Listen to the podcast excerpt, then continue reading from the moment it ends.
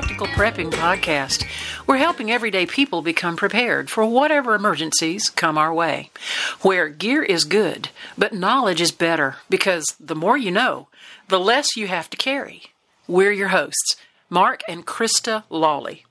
Well, good morning, good afternoon, or good evening, whatever it is where you are. Welcome to the podcast. Now, today's topic is gun control and what will they do next? They being the government. Now, practical prepping is committed to avoiding political subjects unless the political topic affects preparedness. Now, such topics could include inflation, financial policies, energy policies, or gun control, which is what we're talking about today. This isn't so much a political discussion as it is a statement of fact checked historical records of gun control laws, as well as statements by current and recent politicians and candidates in reference to their positions on gun control. We know that one goal of the far left for years has been to eliminate private ownership of firearms. They believe that only the state should have access to firearms. Do you remember that cry, only the police should have guns? Well, history shows this to be a very bad idea. And the Jewish Holocaust is a very good example. A limiting private firearm ownership is not about safety. It's not about crimes. It's not even about death. Gun control is not about controlling firearms. It is about controlling people. Now, here's some facts leading up to the Jewish Holocaust. In 1928, which was five years before Hitler came to power, Germany enacted the Law on Firearms and Ammunition. That was its title, Law on Firearms and Ammunition. Now, this particular law required registration of existing firearms and their owners. It also required a permit called a firearms acquisitions permit. You had to get a permit before you could acquire a firearm. This was whether you purchased it, even if someone was giving it to you, you had to have a firearms acquisition permit. After that, you had to have an ammunition acquisition permit. See, they said we need to know who has the guns and we need to control who gets them, right? We need to control what firearms they get, right? We need to control how many they get and how many they have, right? Well, let's fast forward. We hear that we need common sense gun control legislation. Remember that? Sound familiar? All right, let's go back to Germany. The Nazis came to power legally in 1933. Adolf Hitler was elected Chancellor of Germany and he was granted emergency powers under their constitution at the time. He legally became a dictator. Now, the Nazis feared a democracy of armed, law abiding citizens. So in 1938, particularly March the 18th, the Nazi weapons law was enacted, and only card carrying Nazis could own or carry firearms. See where this is going? November the 11th of 1938, new regulations, in quote, under the law barred all Jews from owning any weapon. Yes, I said any weapon. Hunting guns, handguns, knives, swords, any type of weapon. As a police state, these laws were not at all difficult to enforce. All they had to do was declare an individual or a group or those with membership in a particular organization as no longer allowed to possess firearms or to declare a particular weapon no longer legal to own, and these were easy to confiscate under the law. Sounding familiar? It's not too much of a stretch to see that they could deem certain groups who could not possess firearms. How about Christians? They seem to be leaning toward the idea that all Christians are mentally ill, and we certainly don't want the mentally ill to have access to firearms. How about veterans? You know that some of them have PTSD, so they shouldn't have access to firearms. What about conservatives or patriots? They could start another revolution, couldn't they? We can't have that. How about parents of small children? Well, for the safety of the children, of course, these people can't have firearms. What about blacks or whites or any group of citizens the government decides should not have access to firearms? Well, back to Germany. The Nazi weapons law of 1938 is the blueprint for gun control in America. In fact, the Nazi style gun control laws were enacted by the American Congress as the U.S. Gun Control Act of 1968. Under that, as you did in Germany, you have to prove your identity. You have to provide your government ID number. You say, wait, we don't have government ID number. Yes, you do. Social Security number. We have to prove or swear that we're law abiding citizens. And dealers had to document purchases on behalf of the federal government. And there, non elected bureaucrats are empowered to decide who among law abiding citizens may own weapons. They also decide who among law abiding citizens may carry weapons. They also decide where and under what conditions weapons may be carried, and they decide what kinds of weapons may be lawfully owned. And these are non elected bureaucrats. In some states, law abiding citizens must apply for and obtain a FOID card, or a firearms owner's identification card, even to own a firearm. They also have to have a firearms purchaser identification card or a firearms acquisition permit. Sound familiar? In may issue states, and we're talking about permits here, there are two types of states that have permits the may issue and the shall issue. And may and shall are legal terms. Shall means it will happen, may means it could happen, but it might not.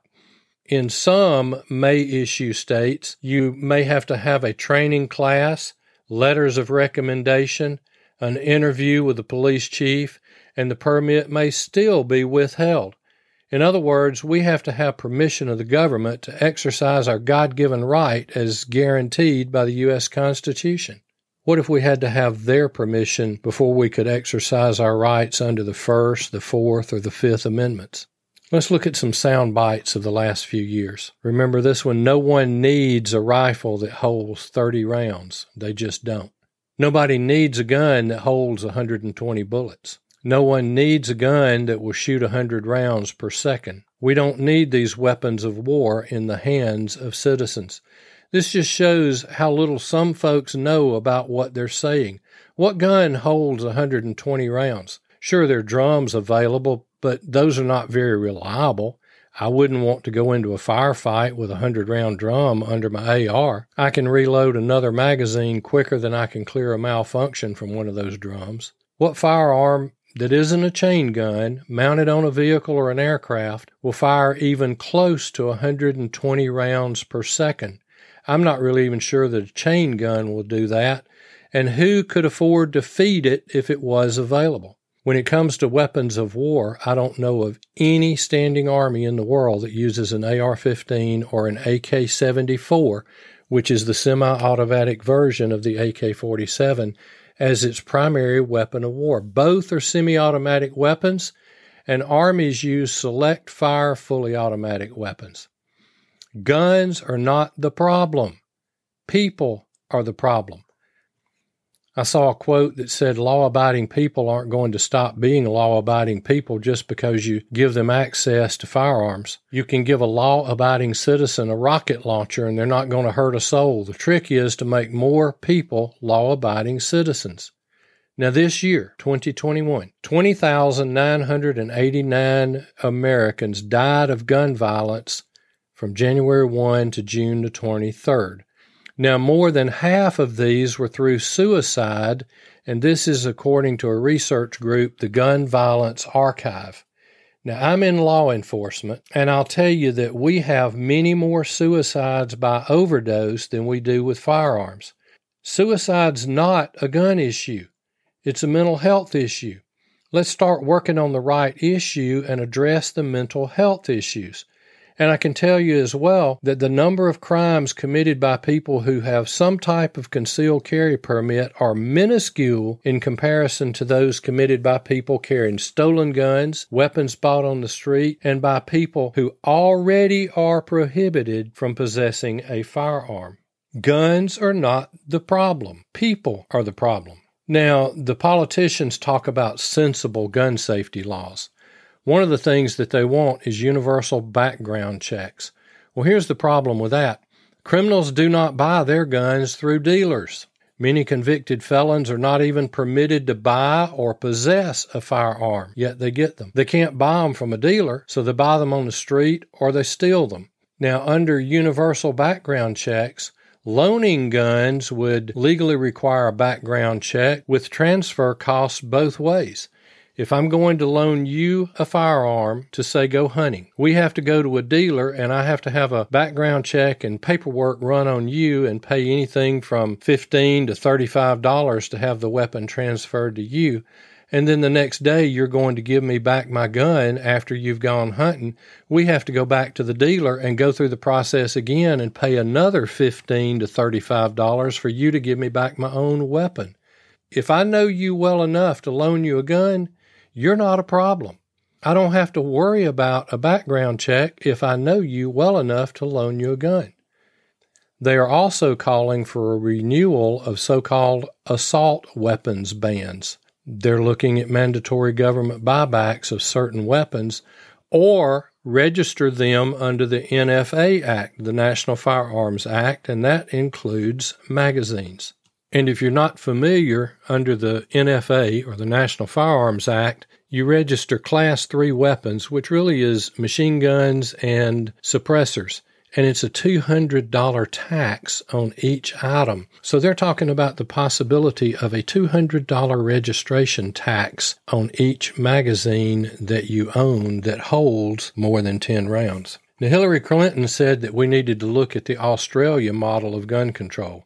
If you remember what Australia did, this involved mandatory buybacks of certain firearms, and that is paid confiscation. Sure, they're giving you some money for your gun. That makes it legal, but it's nothing but confiscation of your firearms. Now, in 2005, Congress passed the Protection of Lawful Commerce in Arms Act. And what that act does is it protects gun manufacturers from civil liability when their products are used illegally, but it does not release them from negligence. It just keeps people from being able to sue them because their firearm was used in an illegal act. That's all it did. And Biden voted against it. In 2020, on September the 24th, while campaigning, Biden warned the gun manufacturers, saying, I'm going to take you down. Biden Harris administration now wants to repeal the Protection of Lawful Commerce in Arms Act. Now let's look at what that would do. That would allow gun manufacturers to be sued when their guns are used illegally. That's like allowing Ford Motor Company to be sued because a Ford automobile was used as a getaway vehicle in a robbery.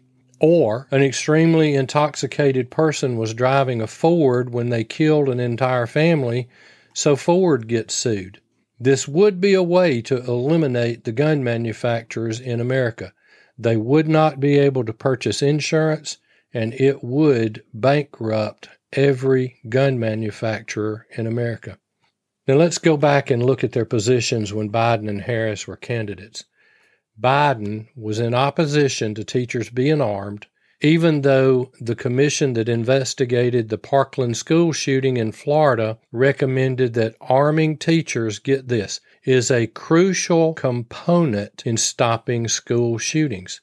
I have studied that particular school shooting in depth, in detail, by the second, who did what, what happened, who was shot, when, where, and all of the details of that. And I can tell you with certainty, had there been one of several people in that school that had been armed, that shooter would not have killed the number of people or injured the number of people that he did. Biden would also, if it were ever passed that schools could arm their teachers, Biden would prohibit the use of federal money to arm or train those educators in safe firearm usage. Now, Harris, she threatened that if she was elected, she'd give Congress 100 days to pass gun laws or she'd use executive orders to enact new gun laws. I thought laws were enacted by the legislature, not by the president. She seems to think otherwise. She also wants to require a dealer license for anyone selling more than five guns per year. That doesn't sound that bad on the surface, and I certainly want every dealer to be licensed. But here's the rub it would require a dealer license just to sell a deceased family member's collection or to sell off more than five of your own guns. She supports a good cause requirement for carry permits. In other words, you'd have to prove why you need a permit. And the words personal protection alone would no longer be acceptable. Here are more things that Biden says he supports bans and confiscations. He advocates mandatory buybacks. He says to prevent stockpiling of weapons, we need to limit the number of weapons purchased to one per month. He wants to ban internet and online sales of firearms, ammunition, kits, and gun parts. Now, until 1968, you could mail order firearms from Sears and Roebuck through their catalog and they'd show up in your mailbox. All you had to do was be able to pay the bill. After 1968, it had to be shipped not to the purchaser, but to a dealer where we have to go through the same background check and do the same paperwork as if we were buying that gun from the dealer. So, internet sales, online sales, they all require the same background check and paperwork that we all do today if we go into a store and purchase a firearm. Says he wants to close the gun show loophole. See, they want to make it like you can go to a gun show and you can just walk up and buy any gun you want without a background check. But you already have to go through the dealer at the gun shows. All a gun show does is bring a lot of dealers together under one roof to let you be able to search out and find firearms that you would like to purchase. And it's also a lot of fun just to go and look at all of the different things. Biden supports banning person to person sales. This is part of what they're looking at on the loophole is that if you and I meet at a gun show and I want to sell you my personal firearm and you want to buy my personal firearm, I can sell that to you as a person to person sale without paying transfer fees, without having to go through all of that background check. Now, personally, if I'm selling you my weapon and I do not know you, I'm wanting to see your pistol permit. And the reason I want to see your pistol permit is if you have a pistol permit, I know that you have gone through a background check and you are legally allowed to purchase that weapon. He also wants to incentivize gun licensing programs in the various states. Now, those gun licensing programs which can't be done by the federal government but could be done and are being done in some states, would require obtaining a license before purchasing a firearm. Remember that firearms acquisition permit? That's exactly what they're talking about right there. These measures would effectively tell the government who owns what guns and where they are. All the government would have to do is go to the states, pull the database, now, it would take a while because most of us have guns that we may have purchased from in, individuals, inherited from family, or bought from friends that did not go through all of this before it became what it is today. But after a generation or so, they'd know where all the guns were. If this all comes in, when I pass away, any of the firearms that I may have that I have left to my grandsons in my will they will have to go through all of the background check, all of the paperwork, and pay a transfer fee to be able to inherit the weapons that I have saved for them. Most of those are hunting guns, hunting shotguns, and rifles that have been in the family for a number of years. And I really would not want them to have to pay $35 per weapon to be able to receive what their papa their great grandfather and their great great grandfather hunted with when we were young. Sound familiar? He also wants to incentivize the enacting of red flag laws. We already have a legal way to take weapons from those who truly should not have one, and it doesn't violate their due process that's guaranteed under the Constitution. But under these red flag laws, anyone can go down and just sign a piece of paper that says they don't need a weapon. And we've already had at least one person killed in the United States because of the fraudulent use of these red flag laws. Biden and Harris want to ban high capacity magazines, and they call high capacity magazines anything over a 10 round capacity, or require NFA registration and be taxed at $200 each. Same fee as a Class 3 fully automatic weapon. It would cost the same amount of money to register your magazine that came with some of your firearms as it does to register a fully automatic weapon. Now, the handgun standard capacity magazines from the factory are 15 to 19 rounds on many modern firearms. He also wants to ensure that 100% of firearms sold in America are smart guns. That's a stupid idea. Let's talk about smart guns for just a moment. These record and register your biometrics, whether it's fingerprints, whatever it is, it's registered in how you grip that firearm. And that firearm won't work if it doesn't recognize you. let me ask you a question. You ever looked at your watch and the battery was dead? You ever turned on a flashlight and the battery was dead? You ever used a key fob and the battery was dead? It's probably raining when that happened, wasn't it? Imagine having an attacker intent on killing you and the battery in your smart gun is dead or you happen to be wearing gloves and the gun won't recognize your biometrics. He's proposed storage laws and requiring insurance and gun locks. Now imagine it's in the middle of the night. You awaken to a burglar in your house. You have to open your gun storage, you have to remove the gun lock, and you have to load your weapon, and you have to do all of this before you can protect your own life. Now, Beto O'Rourke on September the 12th of 2019 said, Hell yes, we're going to take your AR 15 and your AK 47. Biden said at a campaign rally later that he could appoint O'Rourke and together they would take the guns. Now, recently, the State Department announced that it'll be denying approval for applications to import firearms and ammunition from Russia.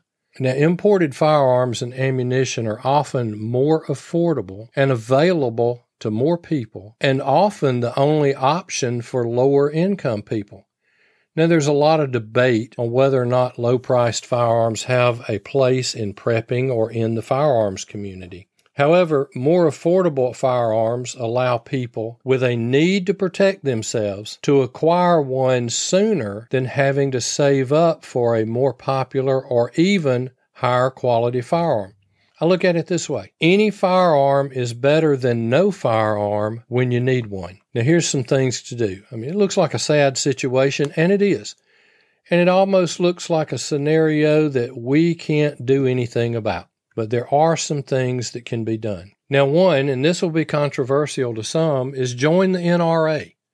They've gone through some problems and some scandals and some money issues recently. Even with their recent problems and the problems with the current leadership, they are still the largest gun lobby in the U.S. They do fight for our rights. They do fight to maintain the Second Amendment. So join the NRA at nra.org. Second thing, stay informed. Get your head out of your device and pay attention to some of what's going on and notice when legislators are talking about limiting our ability to own or to carry firearms. Another thing that we can do is vote in every election. Elect people with proven Second Amendment records. Look at things seriously. Look at their record. How many of them claim to support the Second Amendment, but they actually fold when it comes down to it? They'll give lip service to it, but they'll vote against our gun rights. We need to vote in every election and elect people with proven Second Amendment records. Now get involved. Run for political office or encourage good Second Amendment supporters to run. You can write to your congressional representatives and senators and urge them to vote against any and all gun control proposals. You can email them. You can call them on the telephone. Now, you won't get your senator on the phone, but you'll get his secretary or someone in his office, and I guarantee you that your view will be recorded. If enough of us call, they'll take notice. Now, let's understand that our rights that are guaranteed by our Constitution are under assault. The Second Amendment's under assault, legal firearms under assault. The government says we don't need firearms. Now go ask the Native Americans how that worked, or ask the Jews how that worked in the 40s. See, an unarmed populace becomes a controlled populace. The government's ultimate goal for decades has been to disarm the populace.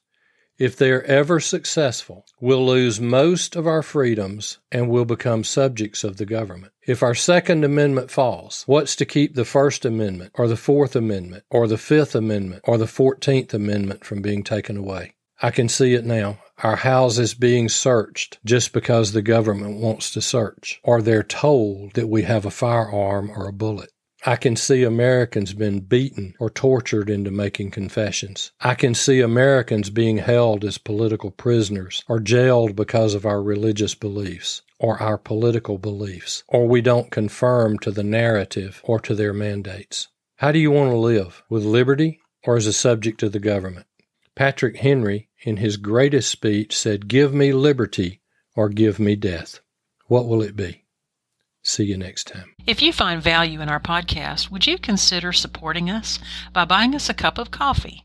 You can do that by going to www.buymeacoffee.com slash practical prep. Your support helps us keep the podcast up and running, as well as growing. We have a few things in the planning stages, and your support will really help make those things happen and we thank you so kindly. If you haven't done this already, go ahead and click the subscribe button so you'll never miss one of our episodes, and share it with your friends and family. You can reach us on Facebook at Practical Prepping. You can email us at info at practicalprepping.info. And our website is practicalprepping.info. And as always, remember, stuff happens. Stay prepared.